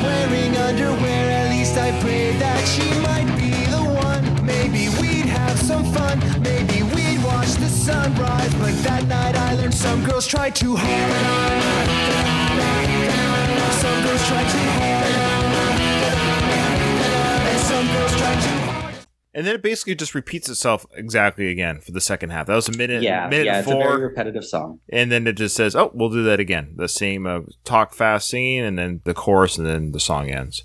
Still singing about the same girl Yeah. and just changing a few of the words very slightly. Still complaining about girls trying too hard. I like the nanas. Nanas are back. Yeah, they're uh, back. Back to back songs for nanas. I want to say my favorite part of this song is the first three seconds. yeah, what did they mumble there at the beginning? I didn't he, catch it He until. says something like, I hate you, mother. That's what he Oh. says. That's what it is. Now that makes sense. Having read a little bit that I did on this on this album, it's my understanding that Mark was at a frat party and he left early because the guys at the party were just annoying. That would make sense that if he starts the song that way, he's speaking to the guys at the party that they're all annoying. Yeah, absolutely. You know, you sort of lump in Blink 182 into a frat boy atmosphere. You would think maybe they would get along at a frat party, but a frat party is, uh, speaking from experience, I am a Delta Chi. Uh, a frat party is a lot of different kind of masculinity. A punk band, especially a punk band like this one that openly talks about not feeling adequate, not living up to expectations, not getting the girl, hating the guy that does. I would say in most of those songs, the guy that they're singing about, they don't like him. He might be a frat guy. Frat guy is successful and uh, with girls at least, or perceived to be such, confident about his ability to do the sort of things that frat guys like to do. So I can see why Mark would have a bad experience at a fraternity party, especially. You might fit in a different kind of party with maybe more alternative youths, but a fraternity party is pretty straightforward college masculinity. So I can understand that. All right. The next song, track 10, Mutt.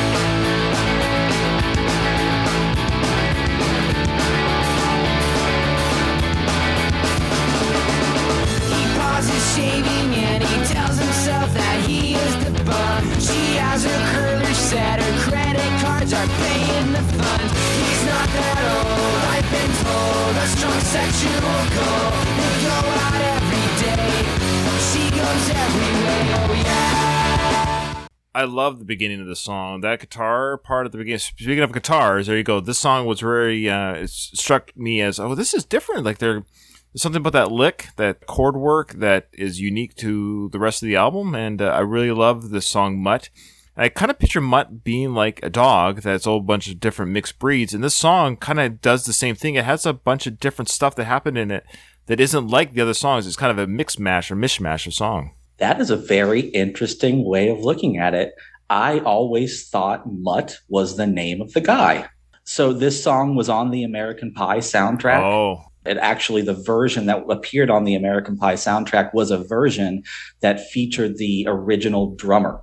And Oh. so this version on the Enema of the States was recorded specially with Travis. But that was sort of one of the first big breakouts for the band was to appear on a soundtrack that put them in the same league with Third Eye Blind and Tonic and I, I don't even know all the other Sure. bands that were on that album. It was a very popular album. And we've talked about soundtracks before and the way that they can be used properly to uh, enhance a band's career. And I think that's what Blink did here by putting themselves in that category. But in terms of the title, always just thought this guy that they don't like, this guy that took it, the seat off his own bike because the way that it felt, this guy, I thought his name might be Mutt. Interesting. now we probably have the same note for the the bridge. Let's see if we like this part.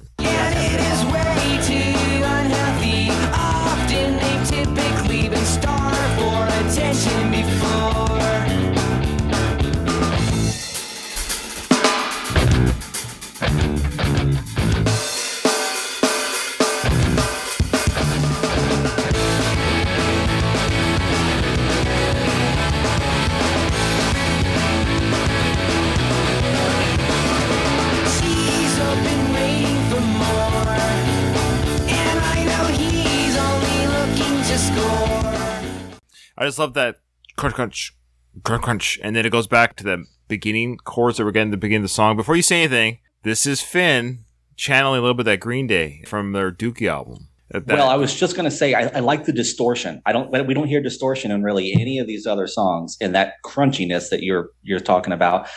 I also love the bass behind it. Just doom, doom, doom, doom, yeah, doom, doom, it's got. I this- love that. It's Very got this melodic. jaunty. I don't know how to describe it, but it sounds almost like like a guys in farm hats, straw hats, and a tractor bouncing along a country road. It's hard to explain. Like this jaunty little.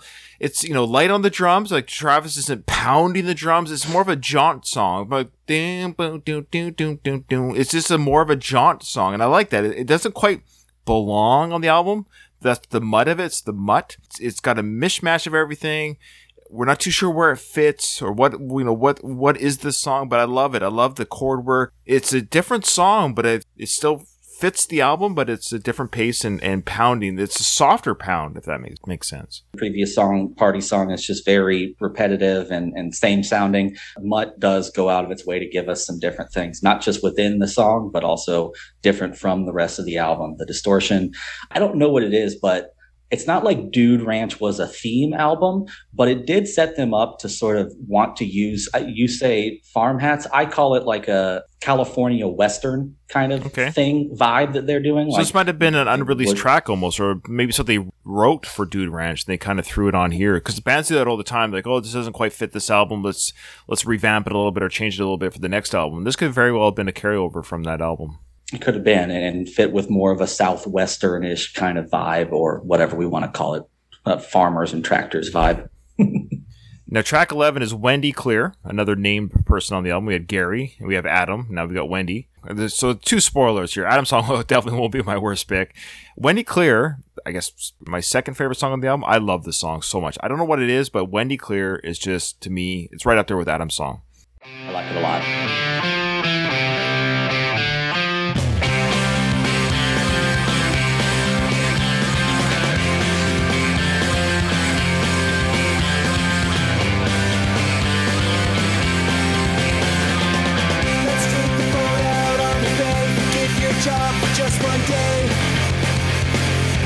Wish it didn't have to be so bad.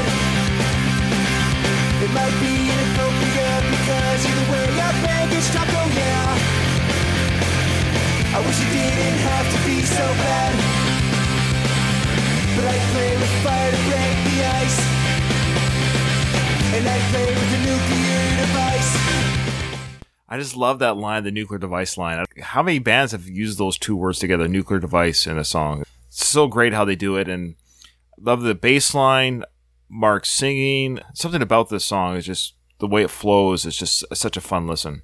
Such an iconic intro, like so many of these, the best songs on this album. They just kicks off really, really energetic, powerful guitar solo. And, and you said that Wendy is a person's name, and, and that's correct. In this song, Wendy is actually the name of Mark Hoppus's boat. Oh, that's right. That's right. Well, boats are named after females, so there you go. They are, or, or they're named after bad puns. Either way, right? windy clear is, is a, I guess, a boating term.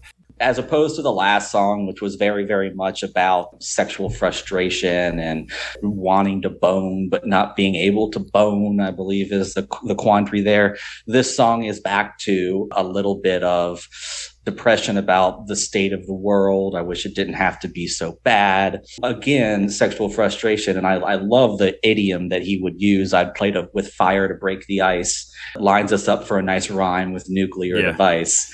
So we get what we want there. I think it's a little bit of existentialism in, in the song, and we'll probably play the hook eventually. But he sings about regretting what it is that he wants or wanting something that he could never have and having these sort of bigger questions about you know who he is and what he wants in the world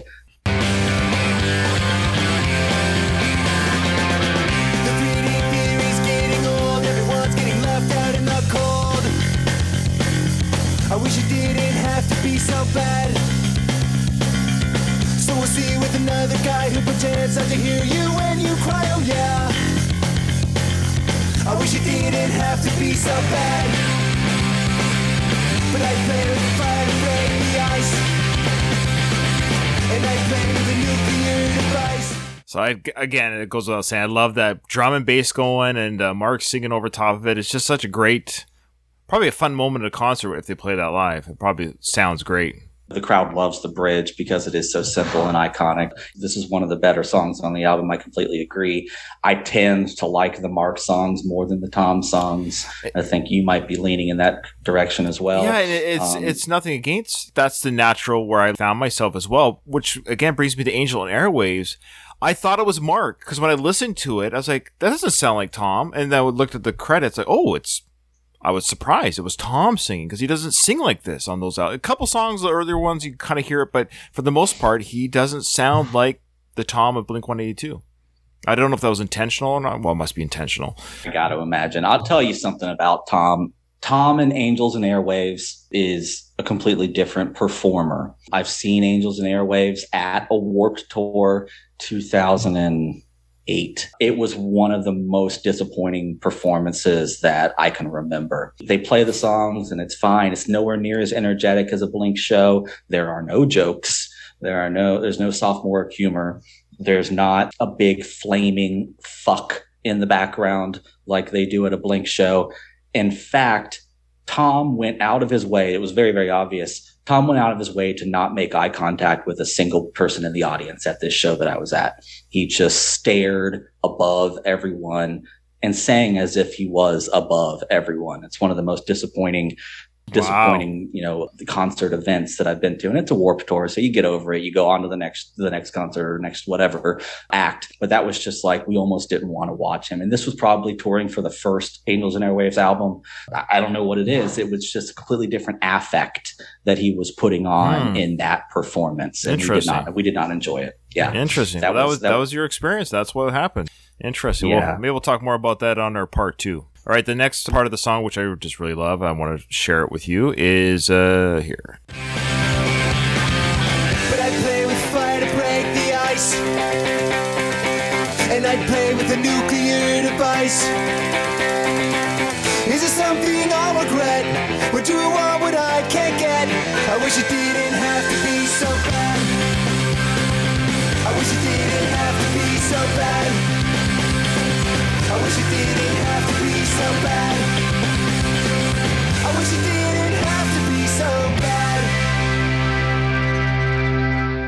Well, great song. Nothing else to say about that. I mean, we we love it. Great song. Last song, Anthem. Now I cheated a little bit. I saw that the next album opens with Anthem Part Two, and I now, now I never listened to that, but I I'm saving it. I didn't want to listen to any of that next album until we completed the record of this episode. So just for the record, I'm going to listen to the next album. I'm like I'm excited. It's kind of weird, eh? I'm excited for the new release 182. Their album drops one month later after me listening to this. They're dropping a new album for Ryan in one month. Uh, I know it's crazy. Uh, I'm late to the party. Uh, speaking of party song, I'm late to the party. But that being said, I'm excited to hear their next album, and I'm very curious. I almost cheated. I almost cheated again by listening to Blink 182 without Tom. Uh, I know the last few albums have been no Tom. They've had a release as late as 2019. What's the guy's name? Um, I His haven't. name heard- is Matt Skiba. oh, sorry, Matt. My apologies. He's formerly of Alkaline Trio. Alkaline Trio is a touring partner of Blink. A lot of the Blink shows that I went to, Alkaline Trio was an opener. Have you listened to Blink's 8- 182 without Tom? Interesting. I have not. In fact, I don't even think I listened to their most recent album with Tom. I think they put out one called Neighborhoods. I don't even think I've heard that. I was not a big fan of later era Blink with or without Tom. Okay, well, maybe it's something we can reinvestigate, and maybe uh, people can let us know where, where we should do that. But interesting. Okay, well, that's interesting to hear. Well, last song on the album, Anthem.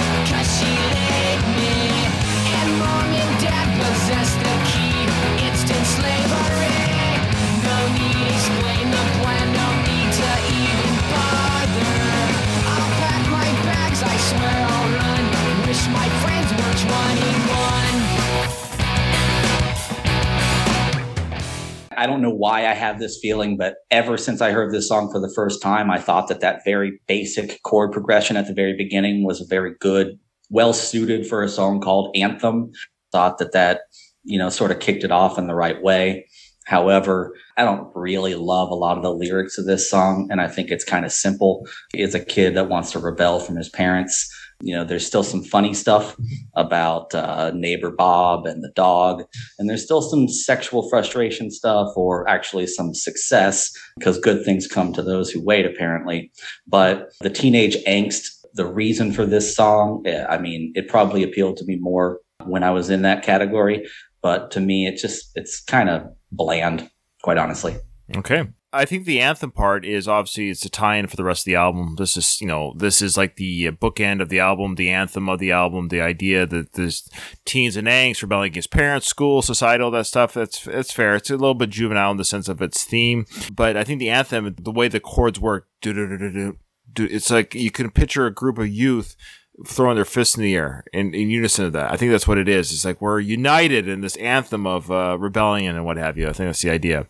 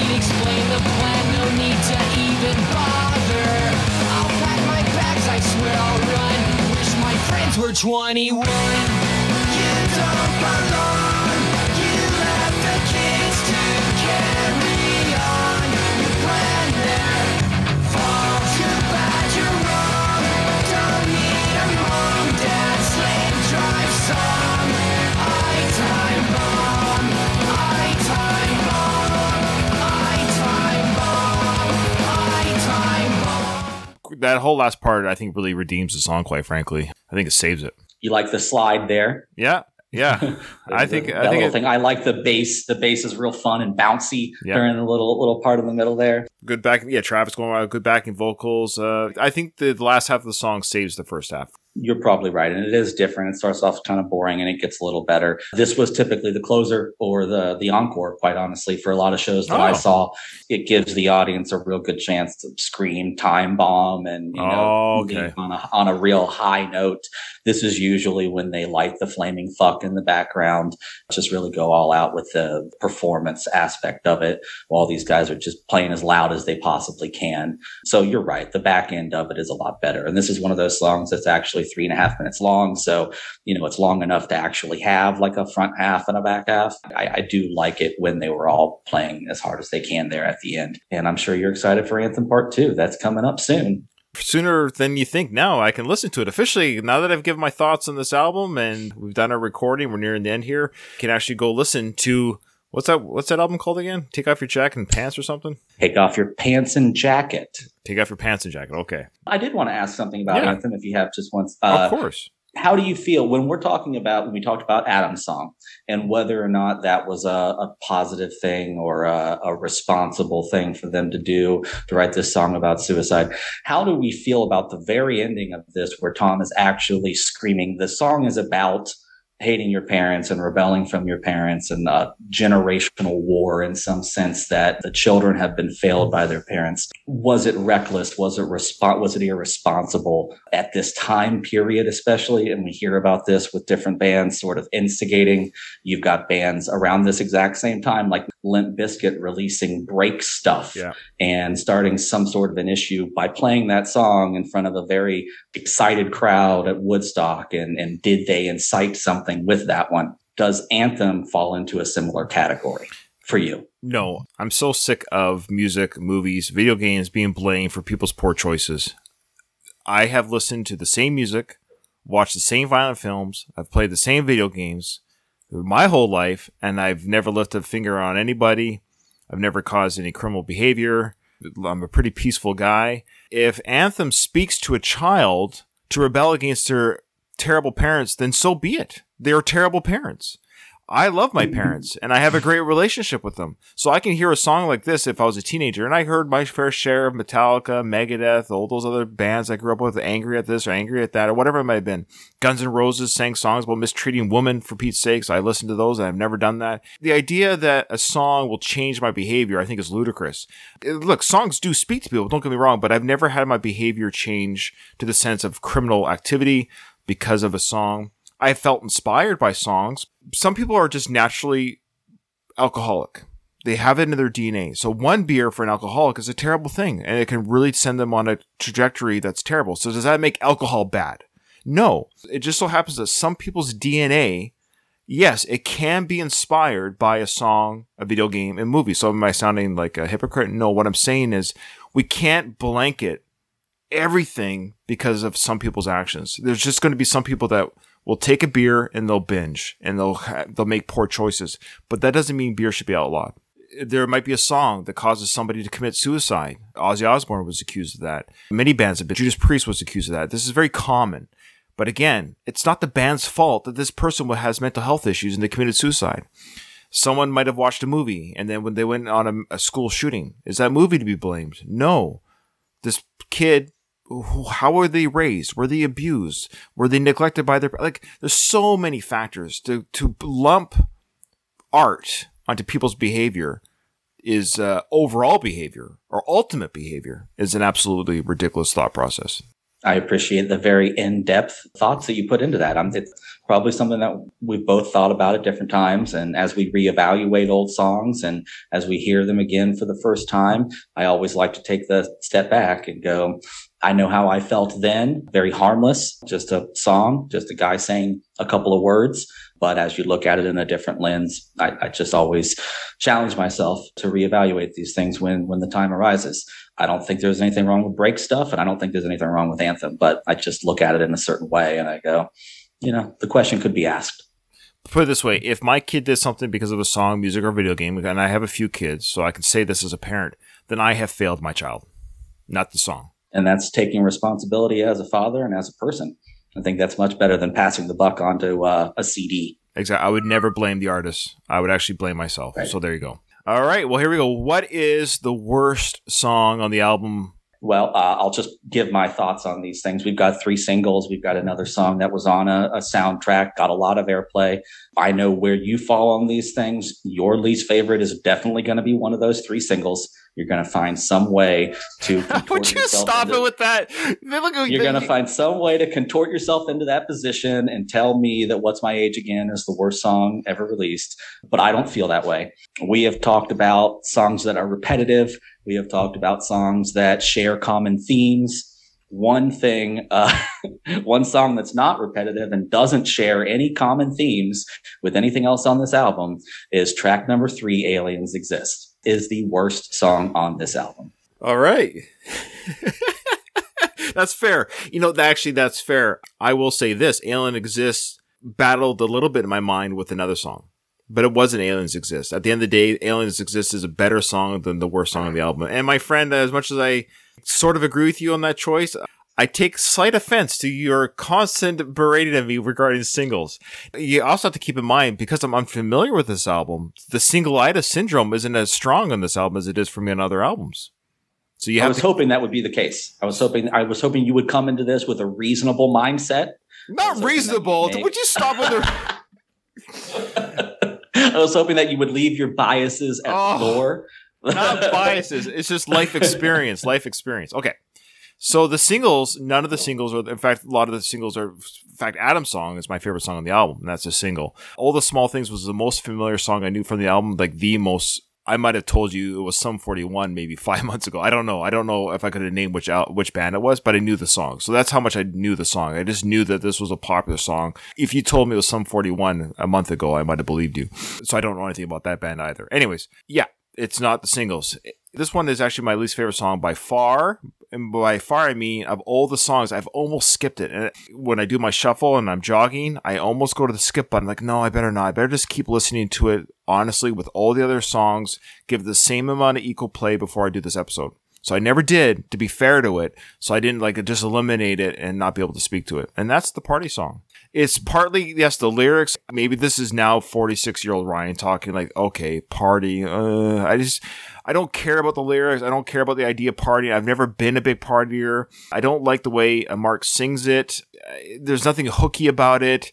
Girls not wearing underwear. Like, okay, like part of me is just, I can't relate to the song and it's not a fun song. It's kind of an irritating song. It's for me, it just by far actually, and I, it sucks because this album is almost a near perfect album. If that song was taken off as an 11 track album, I would give it a five out of five album. It suffers from that one song. It's a throwaway, and, and apparently it was the last song written for the album.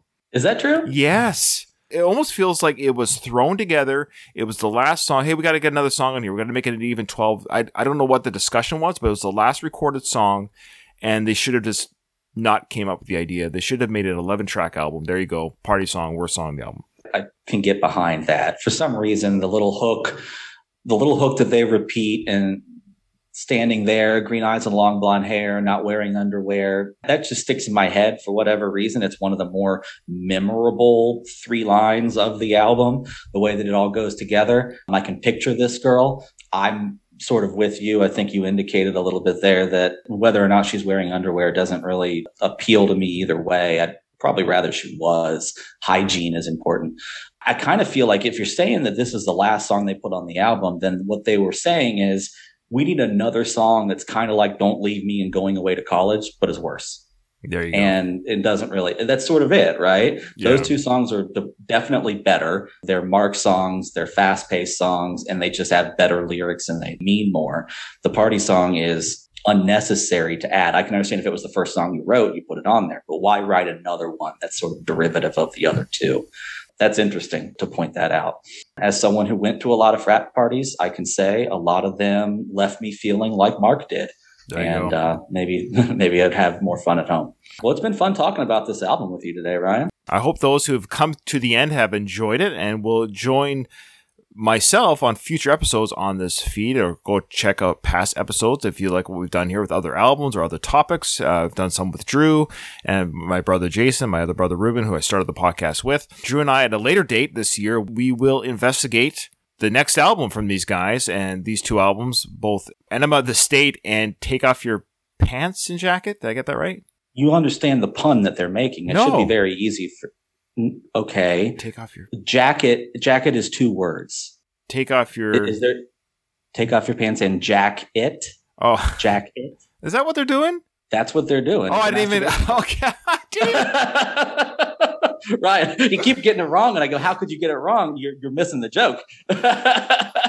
can you see how I don't know these albums I'm sounding very naive and I apologize wordplay yes wordplay is fun okay I would have never made that connection had you never told me okay well there you go remember In front of every silver lining, there is a cloud. And today for Drew, it was Aliens Exist. And for Ryan, it was the party song. Thank you, everyone. Thanks for listening. We'll see you in the next one. Gamma Gator Productions.